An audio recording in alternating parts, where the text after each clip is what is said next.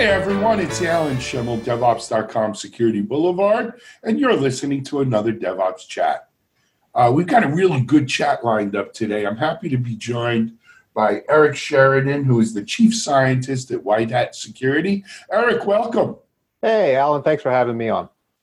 Great. Hey, Eric, a lot of people listening out here are probably thinking to themselves, hmm, Chief Scientist, that sounds like an interesting job why don't you explain to our audience a little bit what you know kind of what is actually your role responsibilities as a chief scientist? And how does one actually go about becoming a chief scientist?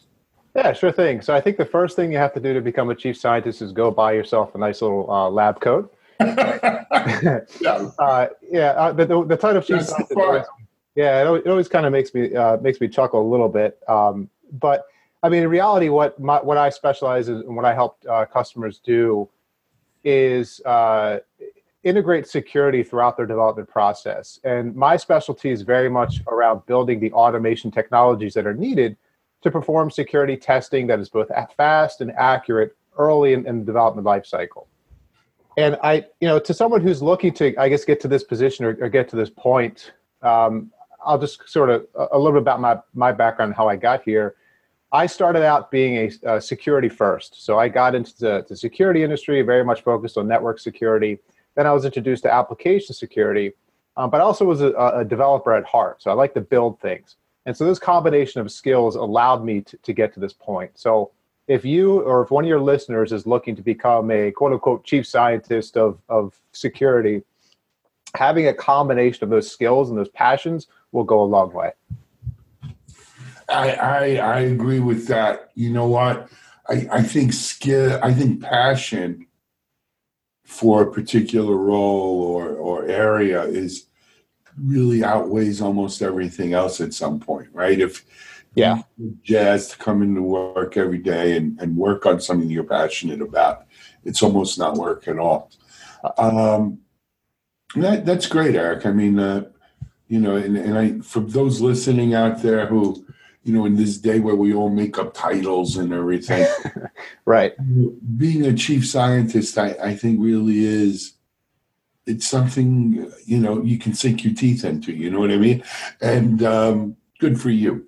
Thank you. So wanted to talk to you a little bit about today. You know, well, we should also mention White Hat Security for those who, who aren't familiar. I'm going to do this one for you, Eric. You know, White Hat Security was probably one of the pioneers in web application security. I'm going to guess what, starting 12 years ago or more. Yeah. Um, you know, they really kind of pioneered the idea of do it yourself testing your apps uh, and and reporting and all of that. And, and of course, they've come a long way in there, but they're still a leader in web app security. And Eric, if I missed anything, jump ahead, jump in. Sure. Well, I, I think um, the White Hat's history is a great lead into the topic of this conversation and, and DevOps in general. Uh, White Hat Security was the first security vendor to offer security as a service, uh, whereby mm-hmm. you know at the time was very much focused on testing websites uh, through automation in the cloud. And with the transition to the cloud and to DevOps via automation and collaboration, the value of that that proposition just increased. And so over the years we've been expanding our offerings to include things such as scanning source code for vulnerabilities scanning dependencies for vulnerabilities doing this testing earlier in the development process all with an emphasis on supporting cloud related technologies. And so it's it's been a pretty fascinating ride. Absolutely. It really has. And and you know it, it's rare that you see a company stay sort of at the forefront, especially with something as dynamic, no pun intended, um, you know, as web application security testing and so forth. But that being said, let, let's jump in here. So, you know, Eric, you've been talking a lot recently around a, a security addendum to the 12 factor app. And I guess again, for our audience and for people maybe who come more from the DevOps side of the house than security side or vice versa, we can't really talk about the security addendum to the 12 factor app until we talk about what we mean by the 12 factor app. Sure. Yeah, so a few years back, there was a manifesto of sorts put out called the 12 Factor app. And the, the idea behind the 12 Factor app was to really provide a checklist or an itemized list of considerations that developers and, and product development teams should evaluate when building their software for the cloud. And over the years, it, it gained a lot of traction. It influenced a lot of design patterns and has provided a lot of benefits uh, with, with cloud adoption uh, in general. At White Hats, uh, and in my, my view particular, we've seen a lot of our customers adopt elements of the 12 factor app as they build their software. And it's allowed them to excel in that, in that development uh, and achieve the, the more uh, functional goals. But along the way, we noticed some, some interesting security considerations that uh, were not factored in, uh, pun intended, uh, to their to their efforts. And what we've done is, having worked with these customers over the years, we've tried to consolidate some of the observations that we've had into a list. And you know, there was an internal debate as to how to manage these recommendations right? I mean, at the end of the day, we, we were thinking, okay, do we have another, you know, top 10 list of things to do? You know, does, that, does everyone really need another top 10 list? And, and we, we felt like that was the wrong approach. Um, and instead, what we did is we looked at the 12 factor app and a concept and said, you know, they, they, the folks who wrote this, they hit the nail on the head. It's a great thing for developers. What we in the security industry need to do is sort of bend and mold our recommendations to fit in the developer's world. So rather than coming up with a new list, what we tried to do is come come up with a set of recommendations that are security centric for each of those 12 factors, uh, and, and which would be served very much as an addendum to the 12 factor app. And this is what we've been putting together, what we've been discussing and presenting over the past, uh, I'd say, uh, several months now and we've gotten a lot of positive feedback from the folks that have have listened in. And so uh, you know, we see this as a really great opportunity to, to vocalize security consideration in a context that development teams and product teams understand. I, I, understood. I have to apologize. I'm getting that little bell thing on my Mac, and I'm, I do not know how to shut it off. Um, so you know, one of the things that I spend a lot of time with, Eric, is talking to non-security team folks, developers. Well, we're all security folks at some level, but you know, not people who are traditionally part of the security team, developers and and and and ops people and QA people and architects as well as executives, and you know, this concept of a security addendum of adding security to their normal operating procedures is something that I think we're in a, a, state of flux. Some people embrace it and some people still resist it. And I'm wondering kind of what you what you're seeing in trying to, you know, for lack of a better word, evangelize this sort of thought pattern in, in the market. Sure. Uh, so, yeah, with respect to resistance, anytime you get into resistance, there tends to be uh, it tends to stem from culture uh, and perhaps diplomatic issues within an organization, depending on its size. And so, a lot of times when I encounter resistance, there is not a good sense of collaboration between the security team and the development team. And you know, sort of thinking DevOps at a high level, collaboration is one of the key tenets. And so when those organizations are going through that process of adopting DevOps or adopting a 12 factor app to move their stuff into the cloud, that collaboration becomes more important, which is good because it facilitates the dialogue. Now, to work through the resistance, what I try to do, uh, and I, honestly, this actually would work in personal relationships too, you stick to the facts uh, stick to data points and try not to take anything personal. And, and just you know walk into the discussion with the assumption that everybody wants to make things better. And one of the data points i really like to discuss and then i'm i'm you know plug uh, pulling from our white hat stats report is the improvements that you see when you integrate security early in the development process there's a pretty a scary statistics in a report that says only 50, uh, 56% of critical vulnerabilities are being remediated late in development. So this is at the point when, when something's already been uh, in, either in staging or is in production. So out of the, you know, let's say 100 critical vulnerabilities, only fix 56 of them are getting remediated. When you take into account the severity of that, that's scary. However, when there is collaboration, when you can work through uh, that resistance, we've seen actually a 50% drop in vulnerabilities uh, that are found in production when you integrate security automation and technologies early in the development process. In addition, we find that there's a 25% uh, faster uh, time to fix improvement. So development teams are actually able to respond and fix things earlier. So I, I, try to use stats like that to really grab the attention that there are tangible, measurable benefits, uh, and, and these are good reasons why we should ease up on that resistance. And then, of course, the, the challenge is once you get their attention and they, and you realize uh, that, and the, the folks on the other side of the table realize that there's value in where you want to be, where you want to get to, then you just we have to plan out that journey to get there. And that's where you know technical capabilities automation collaboration accuracy speed all of that stuff becomes uh, vitally important. But uh, yeah i try to stick i try to stick the, the, the data points to work through that resistance. And just one of them happens to be the, the vulnerability uh, reduction early um, when you do security testing early in development.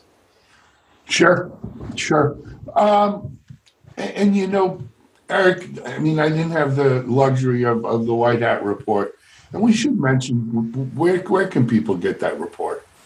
Sure. Actually, if you go to whitehatsec.com, uh, right on the, the, main page, there's a registration form to sign up, uh, get an email, you'll get a PDF copy.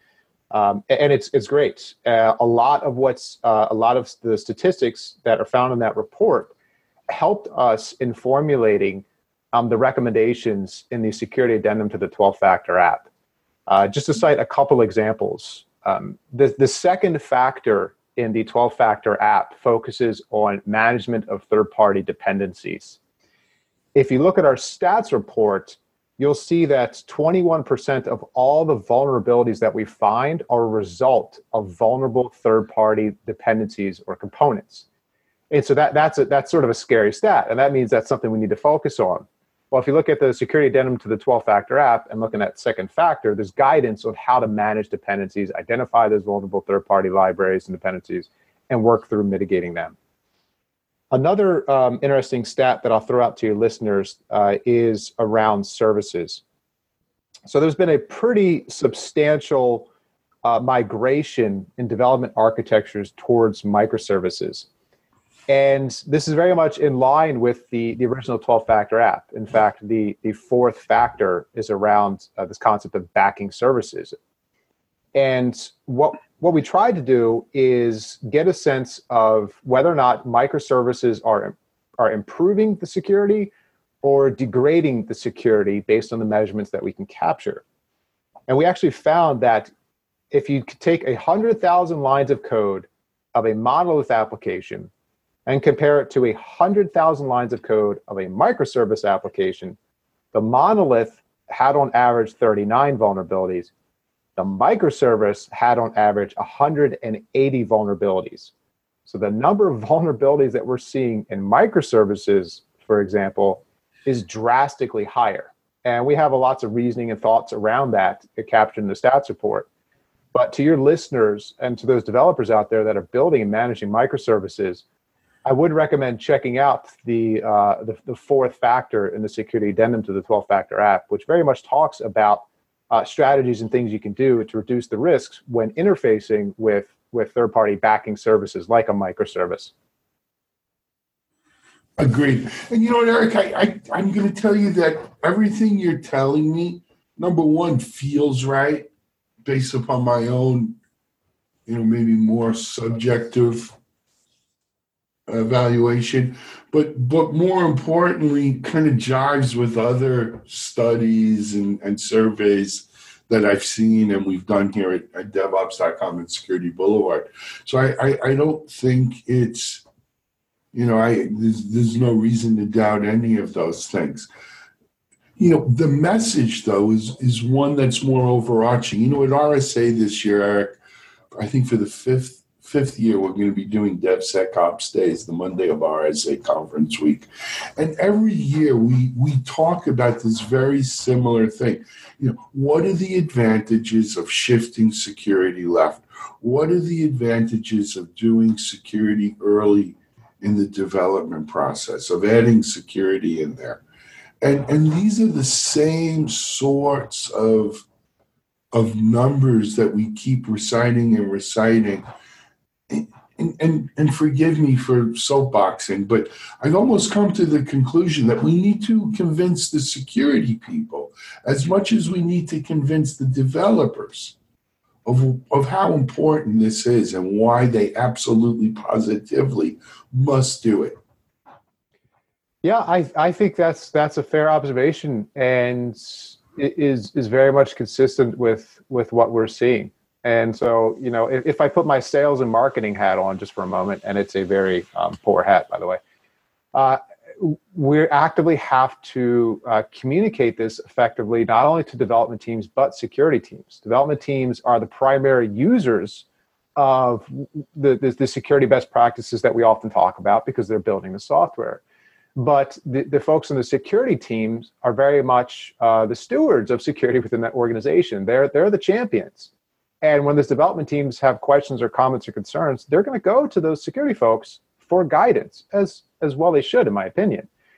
And uh, a lot of a lot of security folks, um, you know, have an opportunity for uh, personal growth, if you will, to explore the security of software of applications and what that means for their business.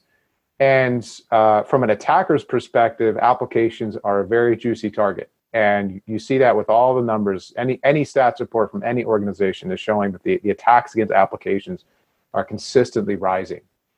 And there, I think to your point, there there is a need to continue to encourage folks in security teams to you know look, look at this with a sharper or sharper eye um, as they're planning out their security programs. I think there's a lot of emphasis on on sort of uh, classic uh, network security protections, and uh, I, I, I I don't dismiss the value of those at all. Uh, but I think there's just there's just more. Unfortunately for the security folks, they have more on their plate now. As the software is getting attacked, they now have to consider the application. Um, it's not it's not the connections uh, that are actively being attacked. It's as much as it is the these code that developers are writing, and uh, it takes a very different mindset. Agreed. Agreed. Eric, what do you you know? Let okay. So now we've got the security addendum to 12 factor app. What's next? I think it's going to take some time uh, for organizations to adopt many of the factors uh, in the 12 factor app. But I think what we are seeing is uh, over time less resistance resistance from uh, organizations and teams that are move shifting towards uh, sort of DevOps related mentalities, where uh, the development team and product teams are more open to integrating secure security earlier in the development process. And the the security addendum to the 12 factor app really provides guidance on things that they can do to, to help with that effort. But i i believe uh, and actually I'm, I'm seeing this today in general i believe the biggest challenge uh, that devops cloud computing uh, agile all these things the biggest challenge that all these things are presenting is to the security teams and so, what I'm seeing is an increased demand for extremely fast and extremely accurate security testing so it can be 100% automated and integrated within build pipelines, within development pipelines, so that developers and product teams only get notified when things break. Uh, historically, that has not been the mentality of security teams. It's been very much sort of assessment oriented or pen test oriented or one time scanning oriented. And so the, the big challenges we're going to see and the evolution that we're going to see is, is largely in the security field and the, the tooling and technologies uh, that are built. But I think if the security teams and the security industry is responsive to that challenge and building out fast, accurate, uh, 100% automated solutions that are easy to use, uh, I think we stand a real chance uh, to change uh, some of these these these statistics that I've been throwing out with respect to vulnerabilities and how long they, they linger. Um, and I also think it will help with the resistance that you correctly called out earlier in our conversation. Got it. Hey, Michael, as, as I mentioned when we started, the time here goes. So, did I say, Michael? I'm, I'm in a different world today. I apologize. Eric, time goes so quick here when we started. Uh, it's it's past 20 minutes already, and we've got to call it a wrap on this one. But you know what? It, it's the end of the year. Let, let's get this under our belt. To RSA, let's revisit again and, yeah. and do a little deeper dive if we can. Maybe we could pick what you think are the three most important kind of uh, addendums to the 12 factor app, and, and we could just focus in on those two or three of them. Uh, that sounds great. And uh, I appreciate you having me on your podcast. It is an honor, and I look forward to uh, diving deeper with you. Fantastic, Eric. Hey, Eric Sheridan, Chief Scientist for White Hat Security, here on DevOps Chats. This is Alan Shimel. Uh, thanks for listening, everyone. And if this is this might be our last podcast before Christmas, so if so, have a merry, merry Christmas, happy holidays, happy New Year's to everyone, and we'll see you next year on DevOps Chat. Have a great day.